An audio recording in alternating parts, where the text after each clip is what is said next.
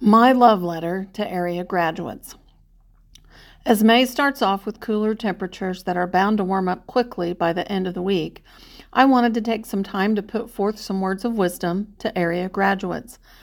Edwin Way Teale once said, All things seem possible in May. Who the heck is that, you ask? Well, Teale was a naturalist, a writer, a photographer, and somewhat of a philosopher. His work included the better part of five decades in North America. He won the 1966 Pulitzer, yes, I was five, for Wandering Through Winter. If you haven't read it, put it on your reading list right now. He also wrote Journey into Summer and Autumn Across America. After reading them, you will never look at seasons of nature or seasons of life the same way again. Trust me. It has been 44 years since I graduated from Aurora High School in 1979. Goodness, time flies. My walking partner at graduation was Mark Welch. God rest his soul, I miss him. He was the best friend anyone could hope to have. He didn't mince words, he was hilarious, he had no fear, he loved the Ozarks, he had fun with people, he was loyal. The year 1979 found us celebrating the best music, feathered hair, and classic cars. We liked Monte Carlos and Trans Ams. We watched Saturday Night Live, WKRP in Cincinnati, and MASH. We wore overalls, tie dye, peace signs, wild colors, and bandanas. We loved the Beach Boys, the Eagles, and Willie Nelson. I had a cowboy hat with an ostrich fe- feather that I wore almost every day. King Tut was still making headlines, especially after Steve Martin, that wild and crazy guy, went live with a King Tut performance on Saturday Night Live in homage to the Egyptian boy king. Pink Floyd released the Wall album. The cost of a new house was about $58,000 and the average income was 17,000. A gallon of gas was only 86 cents. I made about $3 an hour at the Aurora Advertiser. The Gees were on the airwaves. We tried to dance like John Travolta, and disco was still king. Back to Mark Welch, though. He was cute, smart, funny, a little ornery, and always held fast to the things that mattered. I miss him. He was an Eagle Scout, too, which put him at a whole new level of skills and appreciation for the great outdoors. He once gave me golf lessons at Honey Creek. His dad bounded out on the course and gave us a handful of cash to head to Mount Vernon because of the divots I was creating with my left handed swing. Those who knew Bill Welch and how tight he was and how competitive he was with the Mount Vernon golf course know that I'm really not stretching the truth when I say that him giving us a handful of cash probably caused global warming. But I digress. In the midst of graduation, I gave Mark a gentle push for making me laugh in the middle of ceremonies. It was probably the prayer. It had rained all week, and our chairs were perched in the middle of Kelly Field. They were slowly sinking, and we thought that was funny. Then, right before pomp and circumstance could be fired up again, there he was, sprawled out in the mud where his chair tipped over from me pushing. We laughed some more. He slapped at my sunburn, and my giggles turned to tears. Our parents and teachers were not pleased, to say the least. My graduation robe was supposed to be white. My dress underneath was white eyelet, too, with pink trim. My grandpa winked at me as we posed for a few photos on the track. That said, little did I know that my famous last words of blowing this pop stand at Aurora High School would mean that I would spend at least another four decades there in the future. I covered events here for over 20 years and have taught here for about 19. In fact, I still can't seem to graduate, it seems. This school, my alma mater, is sacred to me. So are all of the people who have ever entered, entered its halls. Nevertheless, despite my diploma and three college degrees, I've also learned a few things from the School of Hard Knocks, of which I am a graduate with high praise. Here are 20 pieces of my best advice. Number one, wear sunscreen. Years from now, you'll be glad you did. Your skin will thank you. I had my years of baby oil and iodine. I spent some time in the tanning beds trying to tan this pale white skin of mine. At some point, I just thought maybe the freckles would all connect and look like I was tan. I didn't really know any better. Then, when I had a bout of melanoma a few years ago, I started paying attention. I wear sunscreen now. I wear sunglasses. I try hard to avoid direct sun, even though I love spending time outdoors. Number two, cultivate your circle and fiercely protect it with as much prayer, love, and loyalty as you can muster. You will never regret that. Number three, dance in the rain. There's something about dancing that makes my heart pound with joy. The body senses you are celebrating the world, your life, nature, everything. Throw your arms up and just twirl. Number four, stomp in a few mud puddles. This brings out the childlike wonder after a summer rain. Number five, never compromise your integrity. Once you do, you've lost it.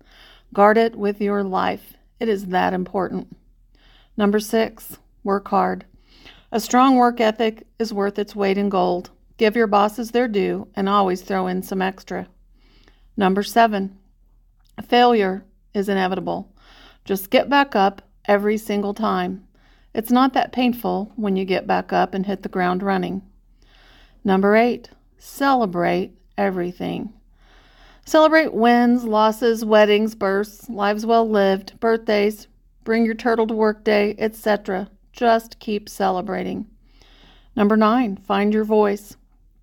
Advocate for yourself, advocate for others, write letters to the editor, make that phone call. Tell a bully to back down. If you use your voice for good things, it will get stronger and wiser. Number 10, play. I love finding my inner child even at the age of 61. I can still whip up a mean mud pie or play a crazy little game of hide and seek. I will wish when I blow on a fuzzy dandelion or a birthday candle. I like to play old maid, go fish, and checkers. I still sing songs from Bible school and act out my favorite nursery rhymes. I once learned to tell the story of Little Red Riding Hood in Spanish. I did a college presentation on it while wearing a red hood and cape. Number 11. Accept challenges. We learn when we squirm. Lord knows I've spent my life doing a ton of squirming. But the discomfort usually paves the way for growth. I'm finally okay with that. Number 12, never give up. Be patient, remain strong, plow forward. My husband says I have a concrete block for a head. I guess that is where my determination comes from. And I think he thinks it's a compliment. I just do not have any quitting sense at much of anything. This persistence has probably kept me alive a time or two.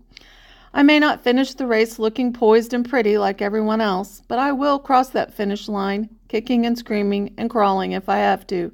It's just who I am. 13. Give yourself grace. I love high standards and lofty goals. I've also come to realize the value of giving myself some grace when I need it. This makes it easier to give it to others when they fit, fall on tough times. Number 14. Forgive others. Real joy comes in the wake of redemption. Forgive yourself, forgive others, move on down the line.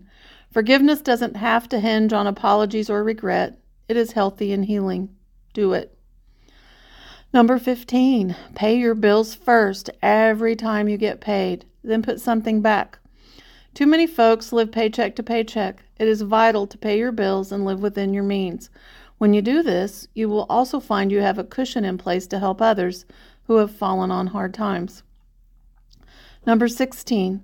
Most things can be fixed, so don't sweat the small stuff. If it won't matter a year from now or even five years from now, let it go and move on down the road. Life is short. Be picky about how you spend your time and what battles you choose to fight. Number 17, live life to the fullest. Treasure the big and small moments.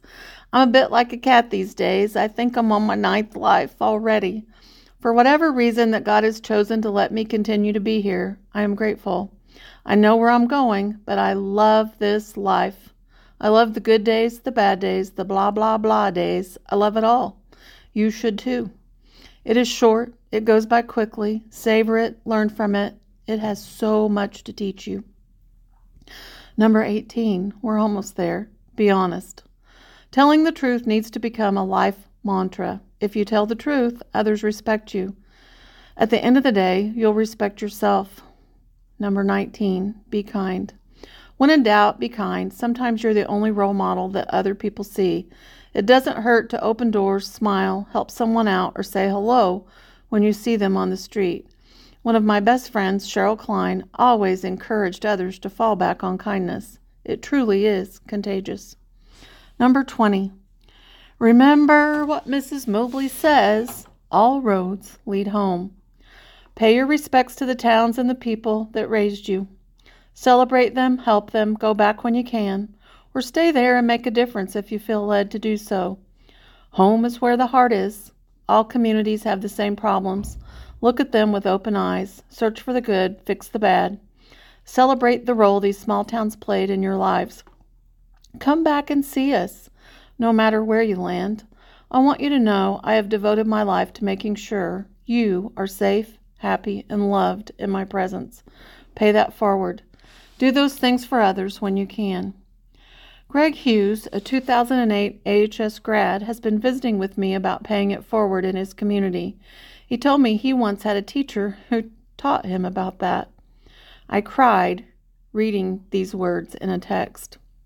Neil Solomon, a 1973 graduate of Aurora High School, also called me last week. He was wondering if there were any plans for a 50th reunion. He now lives in Oklahoma and wanted to make sure he didn't miss any special events. We shared a few stories about people we knew. I told him about a time his dad, Max, pulled me over for speeding. It wasn't pretty, and my excuse was lame. Later, when Max and I became friends and colleagues, we often laughed about that story.